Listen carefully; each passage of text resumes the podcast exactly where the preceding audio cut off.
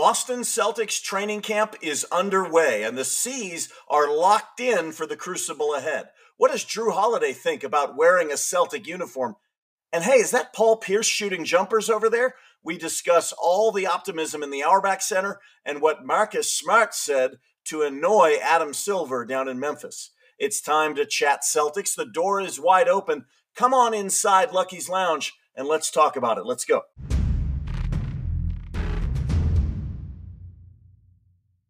Brad Stevens never thought he'd see this day, but Jrue Holiday is a Boston Celtic. What a time to be alive. Captain Ron Flanders here, joined by Guillermo Diaz. Guillermo, Brad Stevens said he'd been asking Danny Ainge to get him this guy for years. He's finally a Celtic, and the energy has shifted in Boston. Oh, yeah. Oh, yeah. Energy is completely shifted.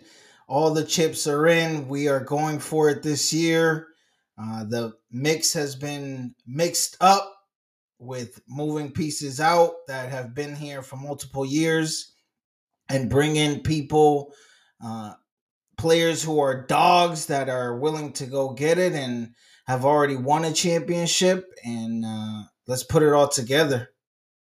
You know, we've had a great team the last couple of years, and for the last four or five years, even from Jayson Tatum's rookie season, the Celtics have been in it every year, and they've had no shortage of star players.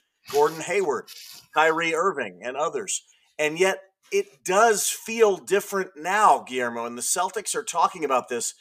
Jrue Holiday had his first practice today at the Auerbach Center.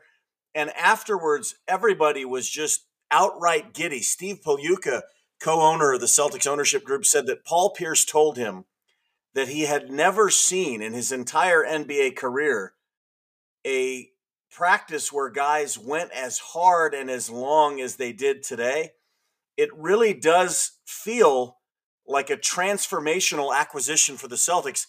And I don't want to overstate this or put too much on it, but it's kind of like when Kevin Gar- Garnett came to Boston, Guillermo. Yeah, I mean, from all the interviews that I've seen um, from Media Day and um, the training camps, I mean, there's a buzz, there's a feeling, um, and it like you said, it brings me back to those 08 vibes. And for me personally, this is the most excited I've been probably since uh, we made those trades to bring in Ray Allen and Kevin Garnett. And now Brad has made trades to bring in Porzingis and Jrue Holiday. Like, I mean, it's almost similar to that year. We don't want to, you know, put any jinx on anything, but I'm ready for to see this team go go deep in a playoff run. Yeah, I mean, let's you know one game at a time, Guillermo. Yes, sir. Let's, yes, let's sir. not get. I mean, I'm I'm getting nervous because of some of these feelings of nostalgia that I'm feeling right now. Yeah. Especially the fact that Paul Pierce was in the building today, and we'll talk about all of that in a second. But first, let's get to Jrue Holiday. And today he addressed the media for the first time as a Celtic and he talked about how welcome he was made to feel by none other than Joe Mazzulla and the Celtics coaching staff. Let's listen to that. All the coaches, right when I got traded, Joe was the first person sending me clips and what to do on pick, uh, pick and roll defense or uh, how to run the offense and things like that. So it's been very, very welcoming and um, really just glad to be here, a part of this championship caliber group. And not only that, um, what this stands for. I mean, a Boston Celtic. And again, growing up uh, in LA as a Laker fan, I know a lot of my family's probably hurt, but but I know this is a blue collar town. Um, they love people that work hard and they put their heart into it. And that's just the type of person that I am. Is every time I step into the court, uh, I give you my everything. Guillermo, no surprise that Joe Mazzulla getting ahead of the game, sending him clips and getting him kind of on the plane to Boston, more familiar with the Celtics defensive sets and everything else. But this this soundbite by Jrue is music to my ears because not every player understands how special it is to play in Boston until they get here. Especially, you know, if you've played in other cities, you know, if you're Danilo Gallinari and you've played in Atlanta and New York and Denver or whatever, but you get to Boston and you understand just spending a few games in the garden what it's like Jrue Holiday already gets it. He's talking in there about the blue collar nature of the fans and how right at home he feels because he is that type of player. And, and he absolutely is. That's one of the reasons the Celtics went out to get him. Yeah, I love it. And he hasn't even, you know, stepped on the court in front of all the fans to feel that energy, which is just going to bring him more excitement. And it's interesting. I didn't know he was from LA and to have Paul Pierce there, another person who was from LA and was a Laker fan and hated the Celtics, but to have him there, somebody who grew to learn to love the Celtics, um, he can kind of, you know, let him know what that background is and how that feels like to transition from being someone who was rooting for the Lakers uh, from time to time and fully embracing Boston and being a Celtic. I loved it. Yeah, and the, not only somebody who grew up in LA and being a Lakers fan, but somebody who played against the Celtics at the highest mm. level. Remember, two seasons ago, the seven game knockdown drag out brawl between the Celtics and the Bucks, which, you know, Jrue came out on the losing end, but he knows full well who the Celtics fans are. Listen to this description of us by our new point guard. They're a bit crazy. I'm not gonna lie to you. They they get rowdy. Um, they get in your face. Um, definitely one of the best six men in the league, if not the best. Uh, I love the aggression. Uh, I love the uh, the environment. I think they care more about hard work uh, on defense and, and getting loose balls and stuff like that over maybe windmill dunks and, and things of that nature. But um, again, that's the type of guy I am. I'm, I'm uh, 10 toes to the ground and, and I'm going to push and, and, grind as hard as I can. So um, the fans are, are, literally insane, and, and I'm proud to be I'm proud to be a part of that uh, coming in this year. Wow. Hey, Jrue, do we just become best friends? Guillermo, this guy gets us. Oh man, I love it. You can call me a Celtic crazy all you want. You can call me insane. I know a, lo- a lot of insane uh, Celtic fans. We love it. We sounds like he likes it. Oh he yeah, likes that aspect of it. Oh yeah, I love it. I love it. He's only gonna feel the other side of it once he steps on the court wearing that Celtic green. Yeah, well, I mean, what I like about this is it, there, there's so many things. I mean, Brad Stevens said that there are certain guys that you have a list of that just if they ever would become available, you want to get this guy. And you know, as we said, you know, Brad had been trying to get Jrue Holiday. He had been begging Danny Ainge to try to get him.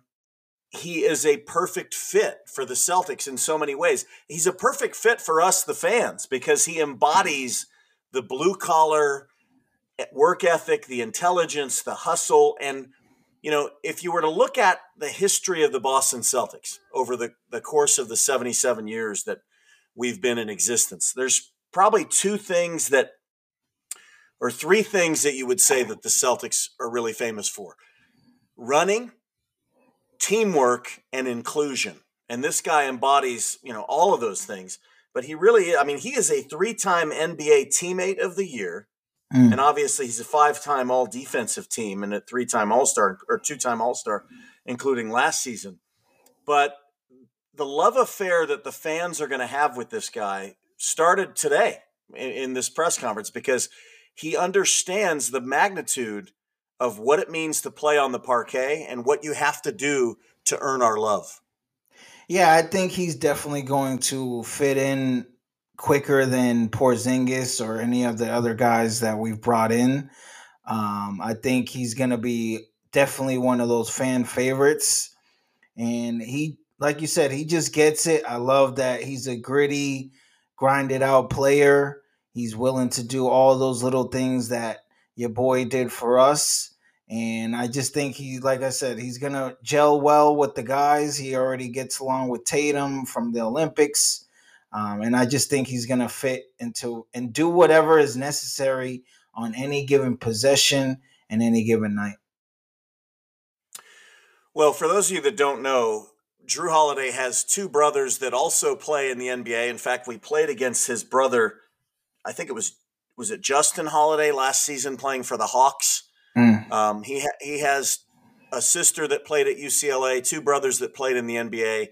He comes from a family of athletes but he is by far the best. And another among the other things that he talked about today in the press conference was how he's going to make our stars better.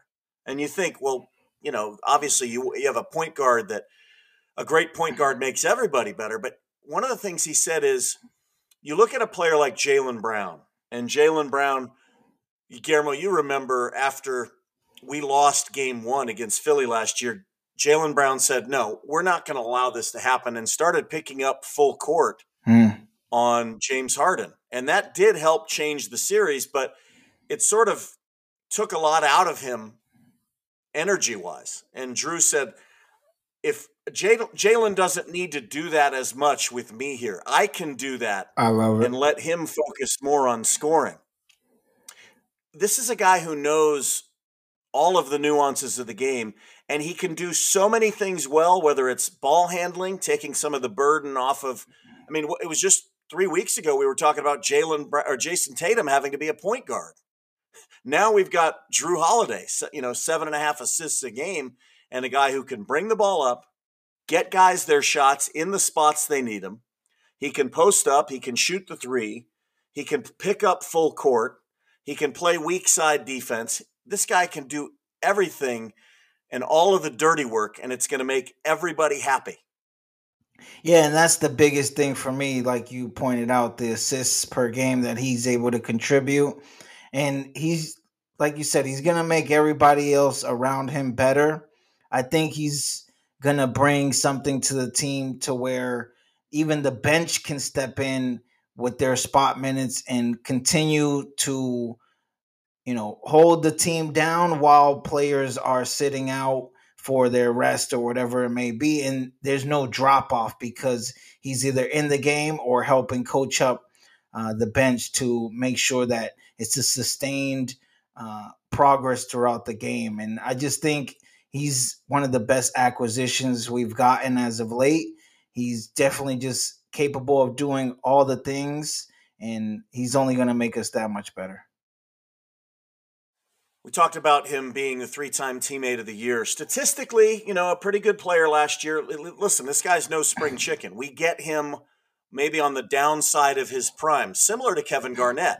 Yeah. And another similarity to Kevin Garnett is his emphasis on defense and his ability to make all four of his teammates on the floor better defensively by his mere presence. Last year, 19.3 points, 7.4 assists, five rebounds, and one and a half steals, which is the same as Marcus Smart, but Holiday was all defense. Uh, and similar to the arrival of Garnett, I'm I do see a lot of similarities because when Garnett arrived, the culture of the team changed.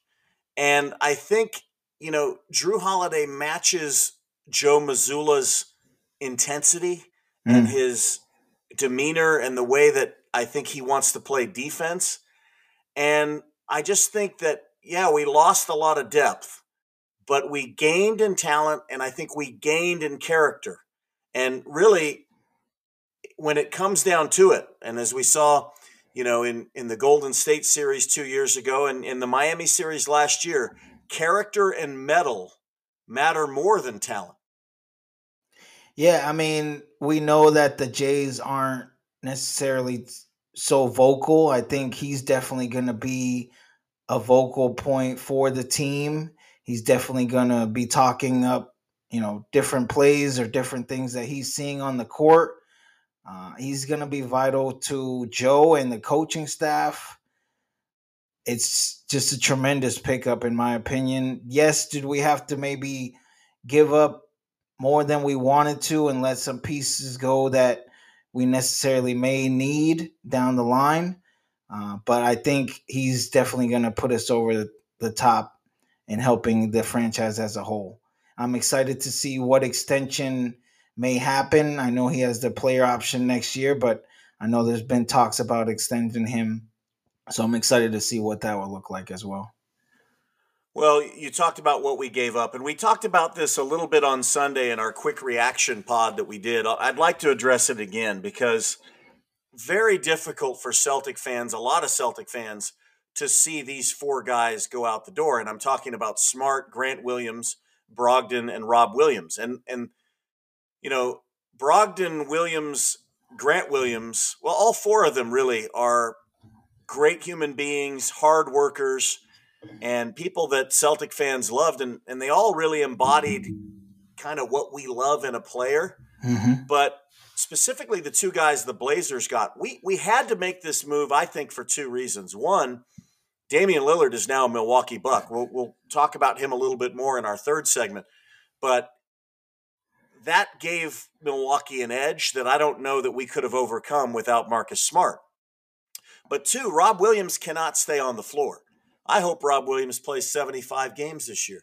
I think we all know that's not going to happen.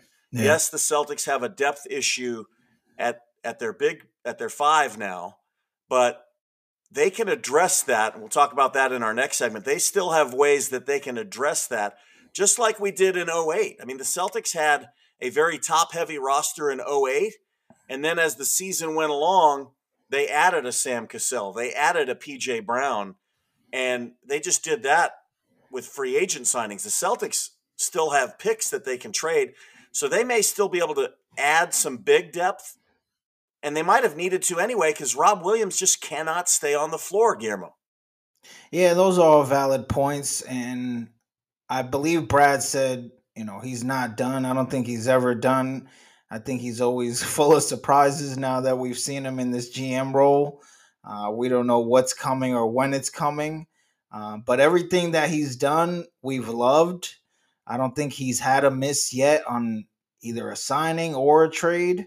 Um, and we'll see what you know this team, as far as free agency, what the signings we've gotten uh, pans out to be. But I think Brad has done a terrific job in pinpointing where we are weak as a roster and filling those needs as needed. Um, may we may need another big, we may not. I mean, now I think Al Horford you maybe drops to the bench, and then we have White and Holiday start in the backcourt. Um, so maybe you don't need another big uh, with the roster that we have right now, but I'm, I'm I believe in Brad and what he may need to do if needed. I believe in Brad and I believe in Joe Mazzulla. And coming up in our next segment, has Joe Mazzulla matured as a coach between season one and season two? It sure looks like it. What kind of starting lineups are the Celtics going to play? And how is Brad Stevens going to address our depth? We'll talk about those things and more next when we come back. You are listening to Lucky's Lounge. Stay with us.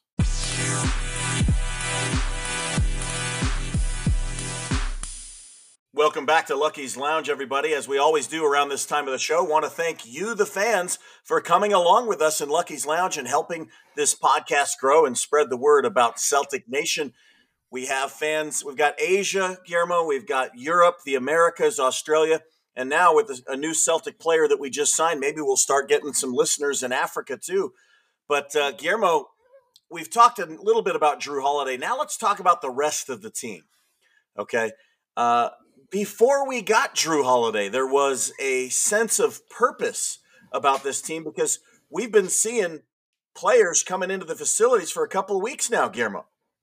Yeah, it's awesome to see players showing the initiative to get in the gym early together, start to build that camaraderie without coaches and uh, way before even training camp started. That's awesome to see. I know a lot of players were playing you know, pickup or training with Drew Hanlen on their game, different places within the country and across the world. But it's great to see them all in Boston putting it together.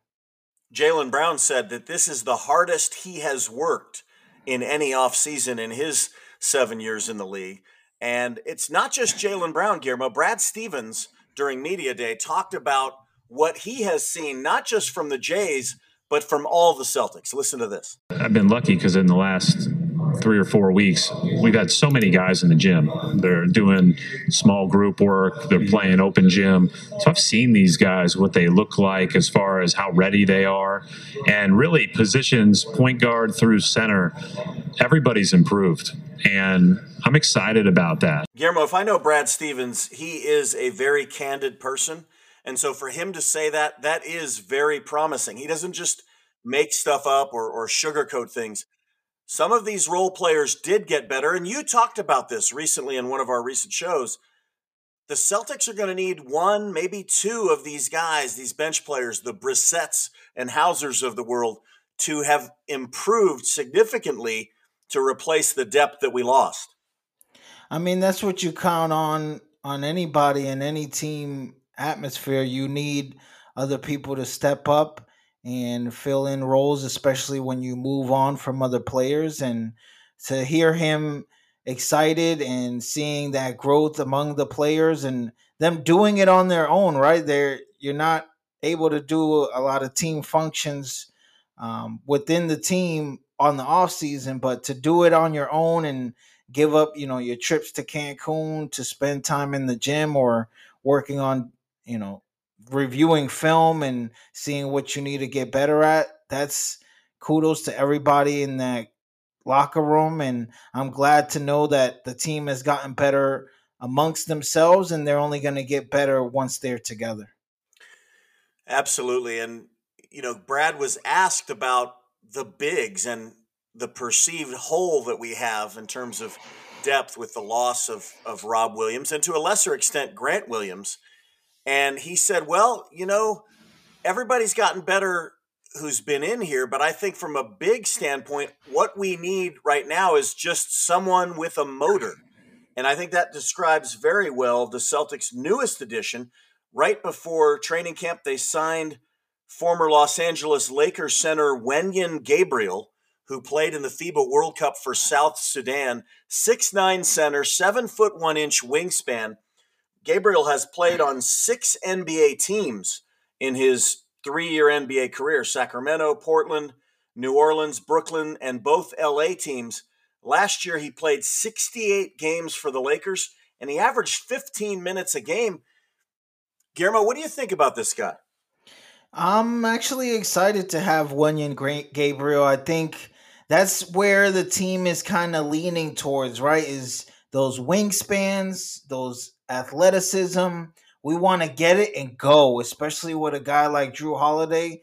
That guy pushes the ball. And I think we're to run up and down the court against a lot of these teams. We're to play better defense um, against a lot of these teams. And they won't be able to keep up with the offense that we're bringing night in and night out. And those are where you get the easy buckets, right? The teams aren't set in their defense, and that's when you can um, excel against those opportunities and ensure you get the little buckets, a little layup here and there, or you know you get a spot up three uh, from Hauser or any of these guys. I think Wenyen six nine athleticism we got Lamar Stevens, six seven, again, athleticism and defense. Brissett, six eight, athleticism and defense. And even Banton, Banton yeah, he's six seven, mostly point guard, but I think he can match up one through four. Same thing, athleticism and defense.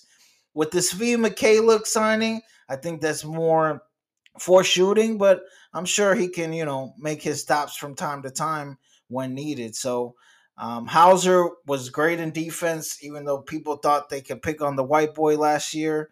I thought he was great in defense, and I just think it's going to be a different type of feel with the motor, like you said, that this team is going to have.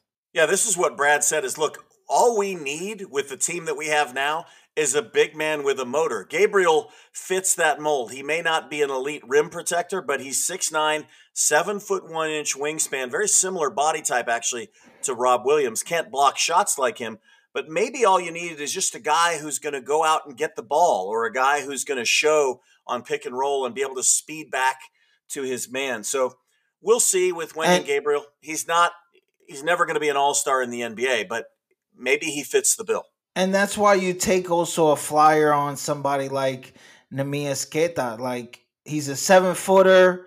He runs good. He jumps out the gym. Like we said, he's Rob esque.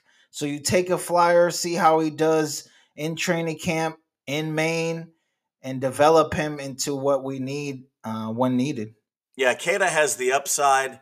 I think Gabriel is the now, and Gabriel did impress enough people in the in the FIBA World Cup playing for South Sudan that he was going to get a job somewhere, and and we'll see what he does with Boston. From the GM Brad Stevens to the coach Joe Mazzulla, Brad loves him. And obviously thinks he's going to be a great coach. He showed a lot last year as he led the Celtics to historic heights in the first half of the season from an offensive standpoint.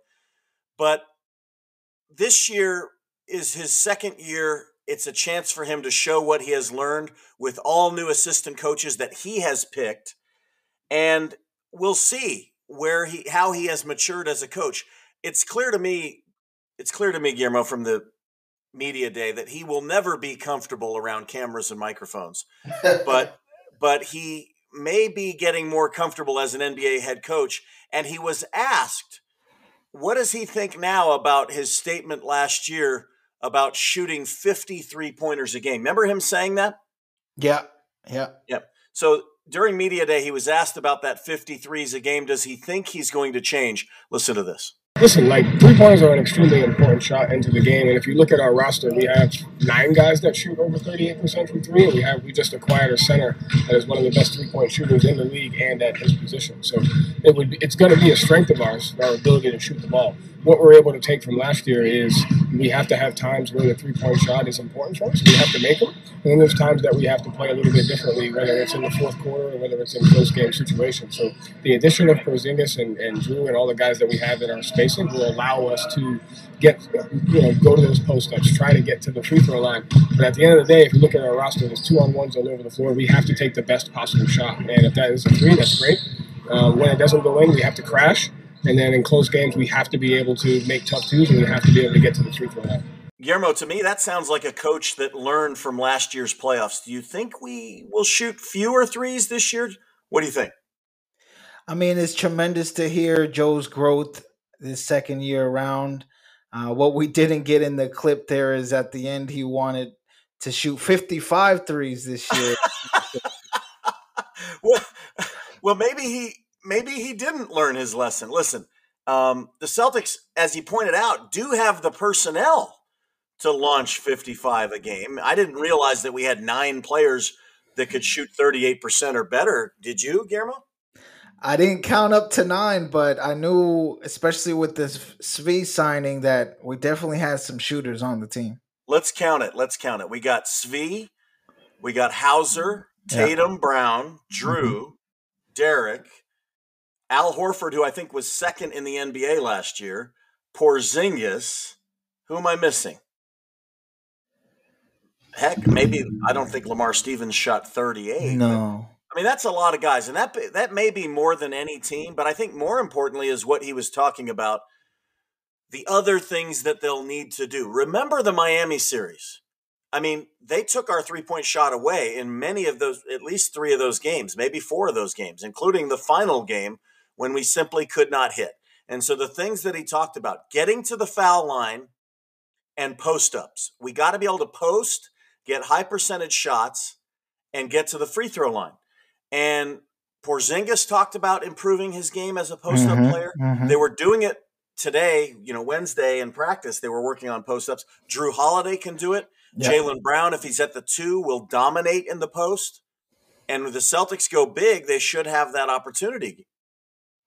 Yeah, and that's what I love. What KP is bringing to the team is that post up easy bucket because I think at times, yes, we had the pick and roll with Time Lord and you know throw him a little lob to get that easy bucket, but sometimes we were fighting a little too hard to get just those two points to just settle down, stay consistent, and just have a little breather uh, with the you know the Jays who are you know fighting hard to get their their shot off. But I think KP's to bring that, and like you said, Holiday will back down anybody, just as Smart did when he was in that point guard role for us.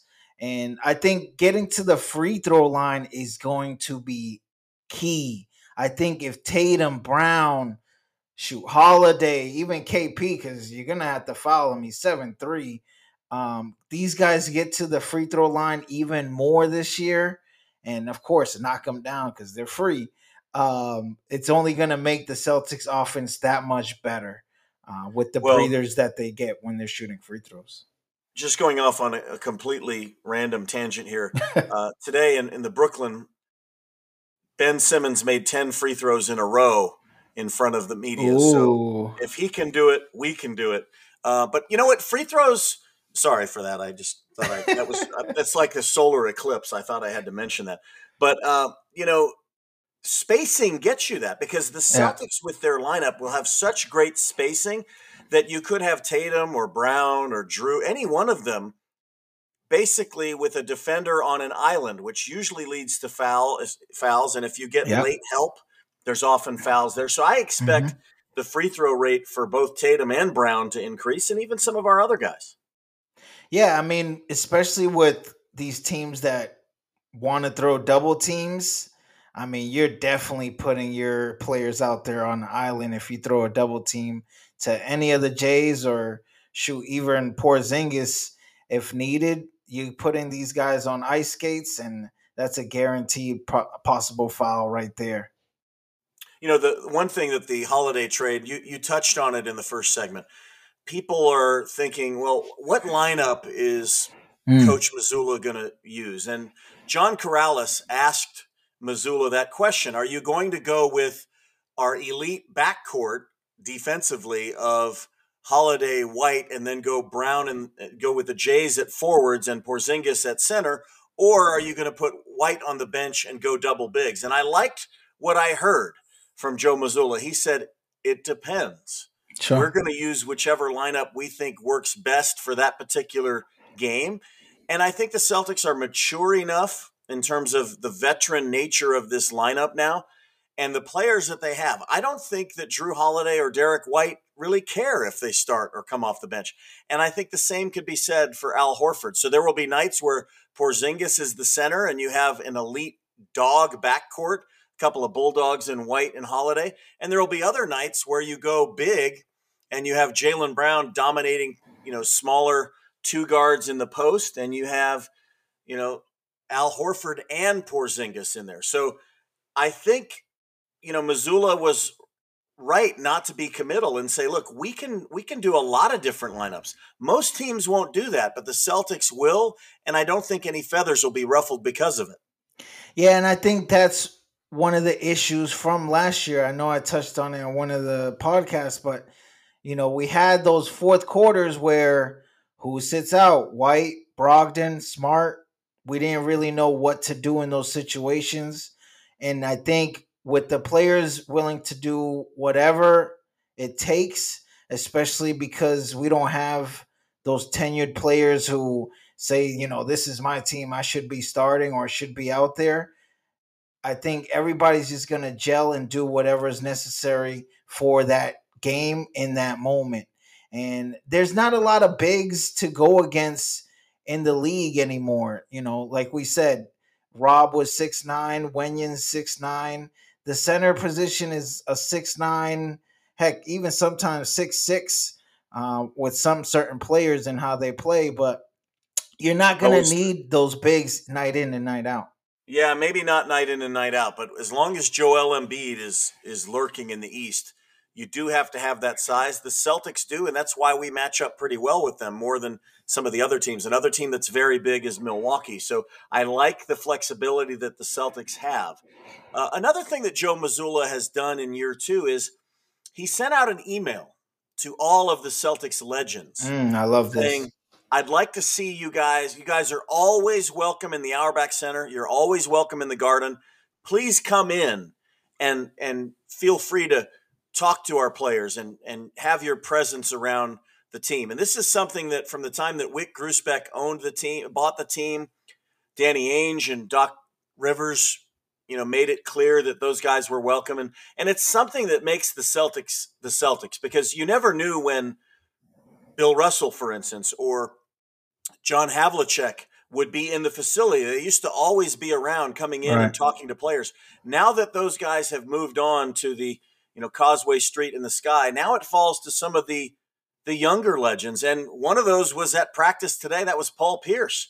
And he has not only been at the Auerbach Center today, and not only was Garnett and Pierce with some of the guys watching Coach Prime in Boulder this past weekend, but you know, Jayson Tatum has been locked at the hip with Paul Pierce all summer, Guillermo. Yeah, he helped Paul Pierce get in shape, lose about 10 to 15 pounds. It's always good and great. Like you said, we saw Havlicek show up. We saw uh, Russell from time to time. It's always great to see those former Celtics come back, especially those that have that shiny, beautiful ring to kind of display to these guys and and let them know what it took to get it and let them know about Boston and how they're going to be embraced. I truly appreciate Paul Pierce doing that and and I hope more Celtics come to practices and games and something Eddie House said who, you know, now is a commentator for the Celtics or on NBC Sports Boston. Mm-hmm. It it starts from day 1 from these guys and then it's night in, night out setting the tone, being consistent and and just getting over those long lags of the 82 game season, building that camaraderie and just getting over the hump this year. Well, you mentioned, you know, working out in the gym and, and Paul Pierce got some gains in the gym. Paul Pierce was never known for his physique like Jayson Tatum is. Um, but Tatum and, and Paul worked out in the in the weight room. They worked out on the court. But I think where the real benefit comes in is the wisdom that he imparts to Jayson Tatum mm-hmm. in terms of talking to him about what he can do on the game, what he can do in playoff games. And in media day, Tatum talked about some of the things that Paul Pierce told him about being a champion. Listen to this. I think just, you know, all the little things that he took away from his championship team in 08 and just, you know, how close you have to be as a unit and, you know, how you need other guys to feel right, you know, important, um, and which they are, but just how you need everybody on the team, um, you know, to help win a championship. Because one series, you know, somebody might be the X factor that's you know different from the next series, but you know they all add up, and um, just all the stories that he was telling me, and, and you know every um, team meeting and things they did off the court as a group, and uh, just things that made that OH team so special. That is just great stuff there from the truth, and and it's it's absolutely a fact that that Celtics team in 2008 needed everybody. It wasn't just Pierce, Garnett, and Ray. I mean, PJ Brown hitting a clutch game-winning shot mm. to knock out the Cavs. Leon Powe going off in game two of the finals against the Lakers. It was everybody had to step up, but it, it came from the leadership of the big three, and particularly Kevin Garnett and Paul Pierce, and also the belief that they had in their teammates and that they showed. And so Jayson Tatum is still learning on the fly as a leader. I do think that the addition of Jrue Holiday couldn't have come at a better time for Brown and Tatum because it takes a little bit of the pressure off them.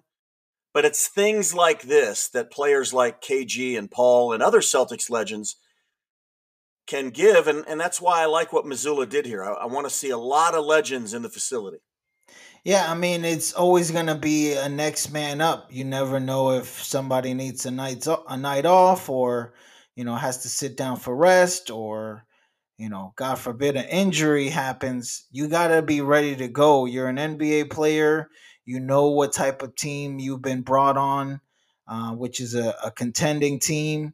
You got to be ready to go. And another thing I heard from Eddie is, you know, you got to find what the coach wants from you in your role, and you got to be the best player you can be in that role. So when it comes time, you're ready to come in and perform and contribute to the team. I remember some of those Eddie threes that were clutch in those playoff series as well. Yeah, that's right. And that's somebody that really embraced that. He knew his job was basically catch and shoot. And and he was the best at that among the bench players, or at least in the NBA. He, maybe he wasn't as good as Ray Allen at that, mm. but he did the best that he could at doing that. And, and that's what the Celtics need out of some of the names that we've already mentioned on this. We don't need big time scoring. We don't need uh, elite rim protection. We just need them to, to fill a certain role depending on what their position is. And look, I mean, last year, I, I hate to keep bringing this up, this series, but I mean, look at what that kid was it Caleb Martin for Miami? Mm-hmm.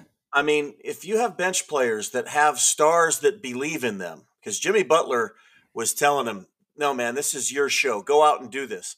That that goes a long, long way. And we saw that in 2008 with Leon Powe. I mean, Kevin Garnett sitting there cheerleading him on, and the guy goes for 21 points. Most people in the NBA, uh, most fans watching the finals on ABC back then were like, "Who is this Powe guy?" But the, they were calling him Pow. I even think that uh, the announcers yeah. have mispronounced his name. Yeah. But you know, as long as the stars believe in you, you can you can show out, and and that's great advice that Paul gave. And I think we have some players that have the capability to surprise a lot of people this season, Guillermo. No, I definitely do. And I what I like about what the signings have brought is they're NBA players who have played multiple seasons, some have played with multiple teams. And so they they kind of get what the NBA is already. It's not a young guy, it's somebody maybe not a vet, but somebody who's been around. And then when they uh, it's a culture change and it's time to contend and be the best you can be this is the time for it in your career you're not going to get more opportunities like this this is a small window that you have to excel in so you're going to want to be the best player you can be right now in your life so that you can make an impact on this team a lot of these players, Guillermo, it's a great point. They come in here, they're making the minimum salary. Right. They're on their seventh team or their fifth team or their fourth team. And maybe those other teams weren't contenders. Mm-hmm. You know, mm-hmm. Svi Mykhailiuk comes from the Hornets to the Celtics. Um, and so for him, you know, he's not making a ton of money, but this is his chance to win a championship and and contribute on a team that has a chance to do something special. One other common denominator that a lot of these guys have, it looks like to me, it seems like the Gabriels, the Mykhailiuks, the Bantons, the, the, the players that we've brought in, the Stevens in particular, seems like these are some, as Rick Pitino used to call them, starving dogs. These guys are these guys are hungry. Yeah, definitely. I I definitely agree with that. I mean, look at Brissett. He came from the Pacers. I mean, the Raptors weren't much less, you know, a couple seasons after Kawhi left. So Banton from the Raptors. Yeah, Wenyen came from LA where they made a run last year. So like like you said, these guys have it in them to be dogs and go after it this year. Carve out a role for themselves. Because even amongst themselves, they got to figure out how they're gonna get time on the court and beat out one another because there are guys who have already been here, like a Pritchard, like a Hauser, and they already kind of know what they bring to the team. So how do you even compete not only amongst yourselves but amongst the players who are already here? Oh, there's going to be major competition, and it starts just three nights from now as Woo! the Celtics will be hosting the Philadelphia Sixers uh, I think that game is at the Garden and it's on ESPN. So if you can make it out to the Garden, that is a six o'clock start Sunday night, or it'll be on ESPN and we can see all the competition. We talked about the role players and how hungry they are and how appreciative they are of the opportunity. But how about another one of the stars? Lost in all of the hype and hoopla, maybe a little bit of the Jrue Holiday acquisition was Kristaps Porzingis. I mean, yeah. what a what a foundational move this could be for the Celtics. And on during media day, Porzingis, you know, this is a guy who's been an NBA All-Star. He's making about 30 million dollars a year. He's a national hero in his home country of Latvia. But all of that pales in comparison to being a Boston Celtic. Here's what Kristaps had to say about getting here and putting on the green and white. Listen to this. That's what matters is winning. I had uh, different opportunities to go somewhere else and maybe have a bigger role and, and maybe even make more money, but I wanted to come here. I wanted to come to Boston just because of the opportunity to play in such a uh, iconic organization with great players that are already here that are very close and, and now that I'm here it's you know it's a incredible feeling. Good vibes are the theme there at the Auerbach Center. KP, just like a lot of the other guys, Jrue Holiday, everybody else, just feeling very good about the team and about representing the city of Boston. It's kind of like this is kind of like Porzingis was like the Ray Allen. He was the first domino to fall, and then later on we got the the culture changing, you know, great teammate, great defender, and Jrue Holiday. I mean, I see so many parallels. I don't want to jinx it. Porzingis is no slouch, and it's it's interesting to note that he had some choice in this. You know, they all Jrue Holiday had some choice in where he got to go based on his veteran tenure. He he had Boston at the top of his list, and so did Porzingis. Porzingis doesn't come here unless he gets an extension. That was all worked out before the deal. Same thing with Jrue Holiday. The Celtics will be working on an extension for him, but both of these guys were traded here because they wanted to be here above all of the other teams, Guillermo. Yeah, I think with the vets who have played against this team uh, night in and night out throughout a season for multiple seasons, they're seeing what the Celtics bring in terms of winning, right? Three Eastern Conference finals, one finals appearance, and then just the guys that they have on this team with the Jays, and then wanting to help get over the hump. They want to win just like they've seen the winning happening here, but not getting to the ultimate pr- prize. And so they want to be part of getting to that ultimate prize and they want to be in a on a team on a franchise that has that foundation of winning and that history and they want to be part of making history. Um, so I'm glad he's excited to be a Celtic. I feel like all of these guys feel like it's like a, a new school, a new first day of school for them as the season, you know, started with training camp. Uh, they probably all had their, you know, jerseys or workout clothes laid out on the bed ready for the next day. And I think there's three things that have definitely called my attention throughout all of the media that we've been able to see. Um, it's commitment. It seems like everybody's committed to doing it together. There's an excitement. Everybody's excited to get this season started and get the ball rolling in training camps. And then defense. Uh, everybody's excited to play defense, be one of the best defensive teams like we were last year, and not have any drop off. And that comes from the top down with the Jays talking about defense. So those three words come to mind when starting off for this season is commitment, excitement, and defense. A hundred percent. And one of the best defensive players in the NBA, Derrick White, commented on that. And he actually said, you know, we didn't talk about defense as much last season. He he mm. sort of he almost conceded that we fell off a little bit defensively. Remember, when we went to the finals, we were the best defensive team in the NBA. We were not last year. And he said, you know, we sort of fell off a little bit, but now we have the personnel. We're talking about it more. And it seemed to me that that Derrick White was foreshadowing a return by the Celtics to the elite defensive teams of the NBA, which we were not last season for most of the season, but we very easily could be again with the additions that we've made. Not only players like Porzingis and Jrue Holiday, but also the Brissetts and the Bantons and the and the Gabriels of the world. Yeah, I think defense is going to be key for this team.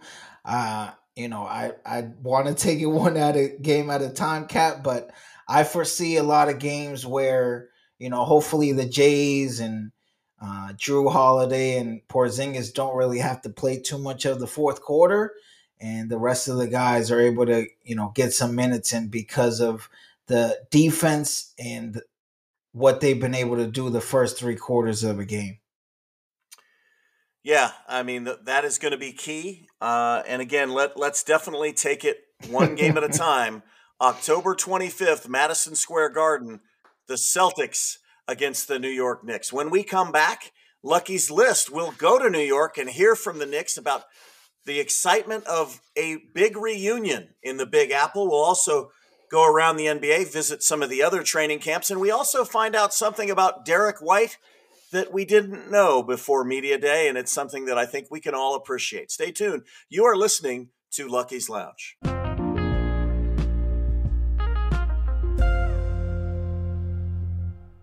Welcome back to Lucky's Lounge, the podcast for Boston Celtic fanatics all over the world. And Guillermo, now it's time for Lucky's List. Our first item on Lucky's List today the Boston Celtics have a favorite college football team, and it's not the Eagles of Boston College, Guillermo. Coach Prime and the Colorado Buffaloes, you know, we knew that they were the favorite team of Derrick White, but it looks like the Celtics writ large are embracing Coach Prime. Yeah, it was awesome to see Jaylen Brown join him out there uh, in Boulder, Colorado, and then also seeing two Celtic legends you know, Kevin Garnett and Paul Pierce attend the game and them all be around each other out there. Uh, it was great to see.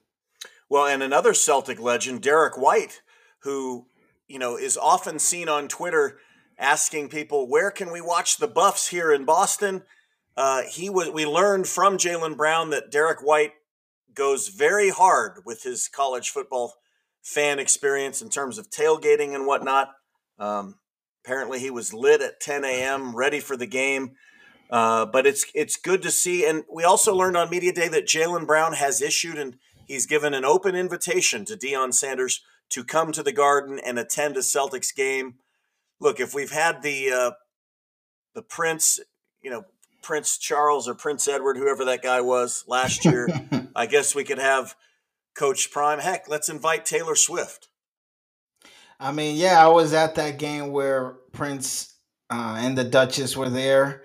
Um, so it was awesome to have that in the building. It created a little bit of an atmosphere uh, on top of what the Celtics fans bring. Um, but yeah, definitely, if we get to see prime time in the building, I'm sure the players will want to show out for him, uh, and the the crowd will go crazy for it. I also think that you know Joe Mazzulla might allow Prime to come in and give a locker room speech? I mean, this guy has these these young men in Boulder breathing fire coming out of the locker room, and uh, maybe he could give the Celtics a speech prior to uh, their game against Miami coming up, uh, the second game of the season. Uh, item number two on Lucky's list, and we talk about buzz and hype. It's pretty big here in Boston. It's even bigger up in Wisconsin as Damian Lillard is now a Milwaukee Buck. And on his media day in Milwaukee, he talked about fitting in with the Bucks and his new role. I am who I'm going to be. You know, it's just a matter of how well I can take care of myself, um, you know, how sharp I can be, and, you know, just whatever that situation was, just being able to um, get my feet on the ground and then start, you know, locking into it and understand what what our purpose is, what's expected of me, what what kind of basketball we gonna play, what what kind of personnel are we gonna have, and um, I think coming into this situation is um, very very easy. You know, you look at somebody like Giannis, you look at Chris, you look at Brook, you look, you know, when I looked at the roster, it was very easy for me to make sense of you know what my job is going to be. Guillermo, pretty humble, pretty vanilla. You know, a lot of cliches in there but I think that's what you want. Don't give a lot of people bulletin board material. Damian Lillard knows that the expectations are championship or bust, and it looks like he's ready to deliver on that. Yeah, now he has a lot riding on his shoulders, especially with them moving on from Jrue Holiday, who helped them win a championship. Uh, so it's going to be a lot on him. I think him and Giannis will play really well together on a pick and roll. I'm just intrigued to see how the rest of the team fits around those two. And also, Middleton, is he going to be healthy for them the whole season? And how does he get the ball in his hands when those two are really ball dominant players?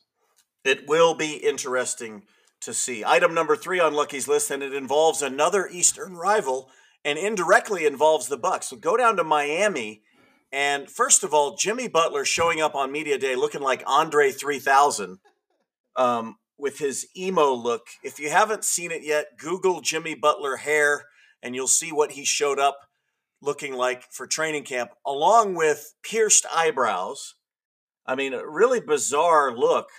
But he had some things to say. He basically said, look, the Heat are going to win the championship. I'm happy for Damian Lillard, but I'm mad that he went to Milwaukee because I don't like the fact that coach Adrian Griffin got him. Apparently, from his days in Chicago, Adrian Griffin and Jimmy Butler do not see eye to eye. Look for the Miami Milwaukee games to be very heated, Guillermo. Yeah, I think they will definitely be spicy, especially with all the rumors of Lillard going to the Heat in this offseason. Um, it should be intriguing to see those two, you know, battle. But I, I really don't see the Heat getting that far this year. They didn't really add to that team. They lost pieces. And just like him saying, I don't want to touch, you know, the Eastern Conference Finals trophy, I'll touch the next one and then not even winning a game. Um, I don't see him, you know, getting over the hump to win a championship this year. You know, it's funny. They lost the first play in game last year and almost lost the second one to the Bulls. And then they went through the three best teams in the East. Uh, so I've learned not to underestimate Jimmy Butler or the Heat, and we'll just see what happens. Uh, but I am rooting for Jimmy Butler and the Heat against the Bucks, and uh, we'll just sort of see what happens there. Item number four: a team that is flying under the radar in the Eastern Conference, but I don't think people should sleep on them, and that's our opening night opponent, the New York Knickerbockers, who have a lot of continuity, Guillermo. But one addition that they made, which has people in Villanova, Philadelphia area pretty happy. Villanova reunion. They signed Donte DiVincenzo to pair him up with Jalen Brunson and uh, Josh Hart. And here he is talking about his reunion with his college buddies. Yeah, Jalen. Um, FaceTime Jalen and Josh. Um, Jalen was dancing. Um, so, but that's, you know, that's Jalen fashion. Um, Josh making jokes. So, but it was good to see, you know, them kind of excited and relieved that I was, you know, joining them again. Kind of a good news story there, Guillermo. It's all, always nice to have friends that you played with before, but it's more than friends. These players know themselves, know each other very well, and the Knicks know each other very well. I mean, RJ Barrett has played with Julius Randle for a number of years now. This is a team that owned the Celtics last year, three and one against us. Should we be worried about the Knicks? it's a cute story for them. I'm happy they were able to reunite um, on the Knicks. That's awesome for them. I think matchup wise, there'll always be a certain type of grit and grind in a matchup that kind of drives the Celtics crazy. It'll be interesting to see with the team in the makeup now that we have, but the team last year definitely, and I think even the year before, uh, had those issues with the Knicks. Uh, remember the year before, before we went on that hot streak to get to the finals, that buzzer beater by Barrett is what kind of turned the season around for us. So I think we'll definitely continue to have that push pull with the Knicks, but once it comes playoff times, you know those guys don't show up. So I, I I think it's cute for them. It's awesome for them. Good little story. Uh, but I don't see them really, you know, putting up that fight in the playoffs. Well, I, I certainly hope that the coaching staff of the Knicks does not play Guillermo's comment in their locker room. The word "cute" uh, it would definitely piss off some of the Knicks players. By the way, they have four Villanova players: former Celtic Ryan Archid, how am I? How do you say this? Arcidiacono, the Arch of Dimes, another guard there. So they've basically got four Villanova guards on their roster. I don't know if there's room for any other colleges in their backcourt, but it is a cute story. I am not going to sleep on them based on what I saw last year. Item number four the Philadelphia 76ers not training in Pennsylvania. They're training in Colorado Spring or Fort Collins, Colorado, the home of Colorado State University. Not a lot of strip clubs out there, so I don't think James Harden is too happy having to trek out there for training camp. Uh, he finally showed up after missing the first couple of days there. He missed media day and the first practice. He did go through workouts on Wednesday, and it is a huge distraction. It was something that Nick Nurse could not really gloss over. It's clearly something that everybody in the organization is concerned about. But some of the Sixers are happy because Nick Nurse is bringing a a fresh outlook to the team. And and I wanted to play this clip for you, Guillermo. This is Danuel House talking about the difference between old school Doc Rivers and new school Nick Nurse. Listen to this. No, it's just it's just a lot more more uh, selfless basketball. It's not so much so much of two guys having the ball. Doc is two uh, two guys ball dominant. Nick Nurse is everybody play together. Everybody work for each other. Help cut to get your brother open shot. So it's, it's, you can see the difference night and day. And Guillermo, that style of play kind of fits what they've got right now because they may have to get rid of James Harden. So it really is going to have to be a free flowing team style, don't you think? Yeah, those guys are definitely going to have to band together and pick one another up throughout the season and throughout each and every game. I think everybody that they've brought on this year, even like a Pat Bev and a Oubre, they're all going to have to contribute. Um, and I think it's hopefully for them, it's going to go a long way. I I just think if they don't have Harden to go through the playoffs, they're not going to get something back that's of the Harden ilk, and they're going to have a drop off if they don't retain Harden somehow. Well, they are going to have a drop off, but I almost feel like they just need to get rid of him. I mean, I know that Daryl Morey is saying we're not getting rid of him unless we get a piece yeah. that and a you know a pick and a young player that can help us because we can't have a drop off. I mean, James Harden has made it clear he's going to make it difficult for them, and when he does that, you know, I, I, know he led the league in assists last year. I know what kind of player he is offensively. Heck, you and I saw it last year in Game One uh, when when he single handedly beat us in the first game of the Eastern Conference semis. But this is not that James Harden. This is the James Harden that wears fat suits and doesn't go all out in drills and, and basically sets a really poor example. I think Philadelphia's got to move him sooner rather than later. And, you know, it was interesting because in his comments on Media Day, Joel Embiid used the words lost season. He said, We can't have a lost season. Mm. But the fact that those words even came out of his mouth tells me that he's not in a good place. And the Sixers are kind of damned if they do, damned if they don't. Yeah, and I even know he took to X and said a comment like something about having a good off season with the LOL at the end. Yeah, what a great off season. Right. Yeah. So like he's seeing what the Bucks are doing. He's seeing what the Celtics are doing and trying to just further themselves and distance themselves away from the teams who are contending to being a contender. And to see the Sixers maybe not doing as much or just small tweaks here and there. I know his excitement level isn't as high.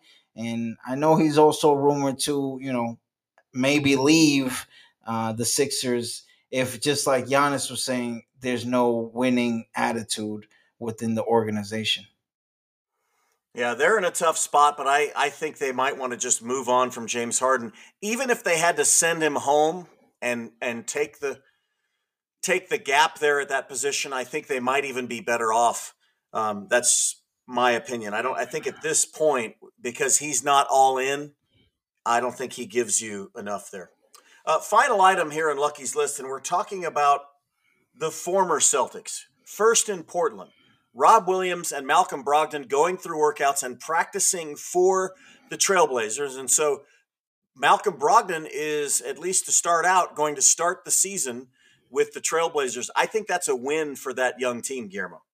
Yeah, definitely. I think he's a veteran who, you know, will help some of those young guys like we talked about uh, Simons and Sharpe and Henderson, those guards, I think they can rely on somebody like uh, Brogdon. And I think to have a battle between, you know, Ayton and Rob Williams, you know, in practice and maybe even have them line up, you know, double bigs um, from time to time, that's going to be great for the, the organization.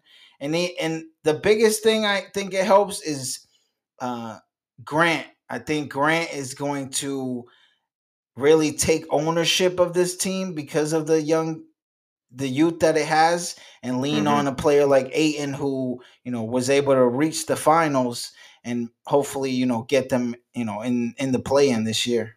Yeah, Jerami Grant, who also is probably no doubt on the trading block, does have an opportunity to get a lot of shots, obviously, but also have a big role in helping to shape these young players. Uh, DeAndre Ayton calling himself dominating during media day. Uh, this team is one to watch in the Western Conference as one that is quickly ascending, and and who knows if Brogdon stays with the team this year, they could be a playoff team. Finally, uh, let's go to Memphis.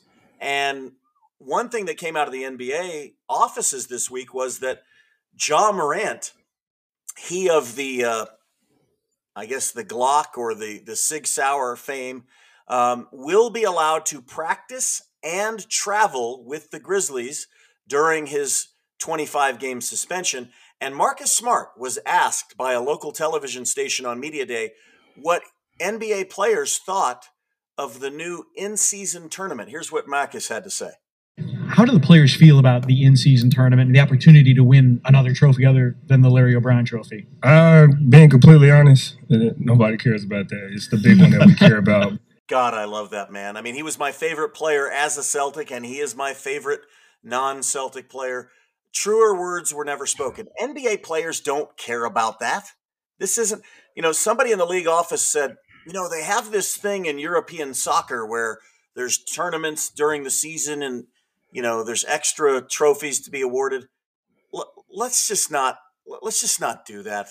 Uh, you you know how i feel about this guillermo. Yeah i know how you feel. We all know how you feel and especially hearing it from your boy that's just a one up for you. But for me i am excited for the excitement that is bringing to at least the start of this regular season. It's something new something different the games mean a little bit more. Um, so I'm intrigued by it. I think he doesn't speak for all the players. I think there are some players who, you know, may enjoy it, and there may be some young teams who really shoot for it, like the Trailblazers or the Rockets or the Spurs. You know, these teams that are trying to build something, and maybe that's a foundational piece for them is to go out there and go win the play-in tournament.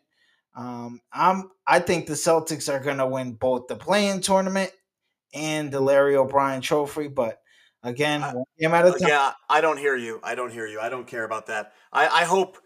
First of all, if they do win the play-in tournament, that means they had to play 83 games, and that means that they probably played their stars in that final. As we tweeted out and as you can tell, as I tweeted out yesterday, could not care less about in season tournament. Just go 6 and 0 and rest everyone in our final. And here's our lineup Davison, Scrub, Hauser, Walsh, and Gabriel for that for that seventh game. not gonna happen. Not gonna happen. I doubt the players get there and then say, "Yeah, just throw out the bench players and not make the full amount of money that they can go buy a watch with or uh, just even have that claim to fame to be the inaugural in season tournament winner. Um, I think what better team to win that than, you know, the franchise of the Boston Celtics.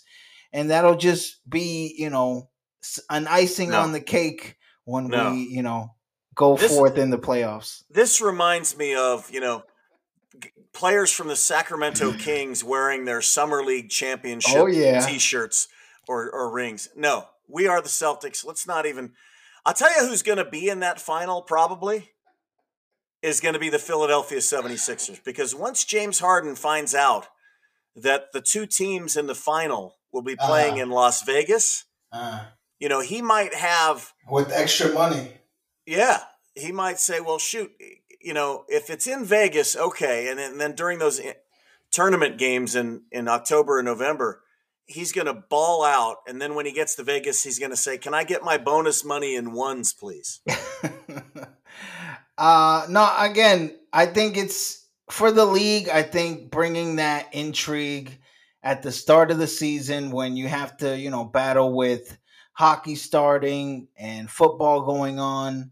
I think it's great for the league as a whole, uh, just to try something different to bring you know more eyes to the league. I think another thing they're trying to do with that location of Las Vegas mm. is that you know obviously they've they've had a lot of success with the summer league. Yeah. And the WNBA is having success. In fact, the Aces on Sunday will start uh, that game one of the WNBA finals. They will be looking to repeat as WNBA champions. Uh, but the NBA is looking at Vegas, I think, as a potential expansion market, or if things continue to go south for the city of Portland in terms of the crime and all the wealth leaving that that particular city, because Portland is kind of rotting uh, they may decide to move the Trailblazers to Las Vegas, or there could be another team. I mean, it's looking very viable. We now have an NFL franchise there. The yeah. Oakland A's are moving there, and the Raider, you know, the Raiders are are their stadium is incredible. So you know, why not move the NBA there? I think Adam Silver's looking at this midseason tournament as kind of a dry run. Yeah, I definitely could see that. Um, I know expansion has been talked about but I don't see any expansion anytime soon. But who knows? Maybe within the next five years, they can be expanding to Las Vegas and Seattle, possibly coming back to the league. Well, that's my Captain Ron prediction. There is you could see the Trailblazers going there, even though they have incredible fans in Portland, and I would hate to see it. Um, if you've been to Portland anytime recently, uh, it's it's not a pretty picture. Well, final thoughts, Guillermo, about the Celtics as we wrap this podcast. There is a lot of good vibes going on. The coaching staff, the players, the fans. Um, before I pour cold water on that, what do you have to say? Oof, I'm scared of the cold water you're going to bring, but um, I'm just excited, like the players are. I'm ready for Sunday to tip the ball off and see some of these guys out there and starting to put it together. Um, I'm afraid of you know any injuries that may bite us. I believe in Brad and what he will continue to you know do to make this team better, and I'm excited for Coach Joe and the staff that he has. I think they're going to be great this year. I agree with everything you just said, and um, I, I do have tremendous positive feelings about what what I have seen out of media day, what what I'm reading the comments made by Steve Pagliuca and Wyc Grousbeck, Brad Stevens, Joe Mazzulla, and all the players. It is different this year. And it's probably a vibe that we haven't seen maybe since 2007. So I think that is all very good. I will just say this, though. Um, and, and this is probably because I'm spending too much time on X, because there's a lot of idiots on X, and not just, you know, idiots from South Florida or other places you got to play the season. Yes. And the Denver Nuggets are the NBA champions. Mm-hmm. The Milwaukee Bucks are loaded, and there are there are several other teams that are have a viable chance. You know, you're not given anything nope. in this. In 2008, you know, despite the you know we won 66 games, the Celtics were taken to seven games by the Atlanta Hawks at young Al Horford, pushing us to seven.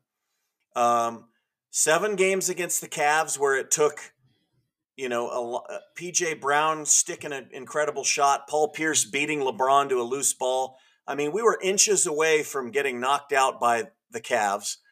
And, you know, there's just nothing given in this league. The Celtics are going to have to go out and take it. You you got to love their roster, but there are just so many variables. So I'm I'm not making any predictions. I'm just saying we, we are set up nicely, but now they got to go out and do it. Uh, what about uh, training camp battles, Guillermo? You looking for? Is there any specific battle you're looking to see next week as we start to play games? Uh, to be honest, I'm thinking about the last few guys that were brought on. So uh, Stevens and Mykhailiuk. I want to see what they're competing for because I think Brissett he was signed first, so I think he already kind of has a niche probably amongst the coaching staff of where how he's going to fit and where he's going to fit. But I want to see Svi Mykhailiuk, Lamar Stevens go after it and see how they can compete to get minutes on the floor. that will be an interesting battle, and I'll include Sam Hauser in that battle. And also for me, what I'm going to be looking at is Neemias Neemias Queta and Wenyen Gabriel. Those two Okay. guys, the Portuguese big man who has a lot of promise, Yeah. and the South Sudanese big man who, uh, like I said, is never going to be an all star, but has a tremendous motor. These guys are fighting for jobs. They're fighting for spots. It starts Sunday night at How 6 about p.m. Walsh? I think Walsh is. Uh, we all want to see Walsh, but we know his spot is secure in that he's not battling anybody. He's kind of the Swiss Army knife. But yeah, let's see Walsh. Let's see what he can do Sunday night, six o'clock at Boston Garden or on ESPN. Celtics against Joel Embiid, James Harden in the fat suit, the 76ers. Monday night at Madison Square Garden playing the Knicks. So you're probably going to see some players rested for one or the other of those games. And then Wednesday night, again against the Philadelphia 76ers, this time at Wells Fargo Center, Guillermo. We got a lot of basketball ahead. I'm ready for tip off. What does that mean for Lucky's Lounge on Wednesday night then? That means, uh, well, I don't think we want to be recording, so we'll be watching the game uh, at Wells Fargo Center. You can you can hear us coming up either late Thursday night, early Friday, so one day later next week, and we hope to have you all joining us. We want to thank you for joining us this week, and uh, we're all looking forward, like you are, to the Celtics playing basketball again. I'm, you know, the the Red Sox are out. The Patriots are up against the ropes. The the referee's given us a standing eight count. So it's all about the Celtics right now, and we will see you next Friday here on Lucky's Lounge for Guillermo Diaz. I am Captain Ron Flanders. Thank you for joining us. Let's go Celtics.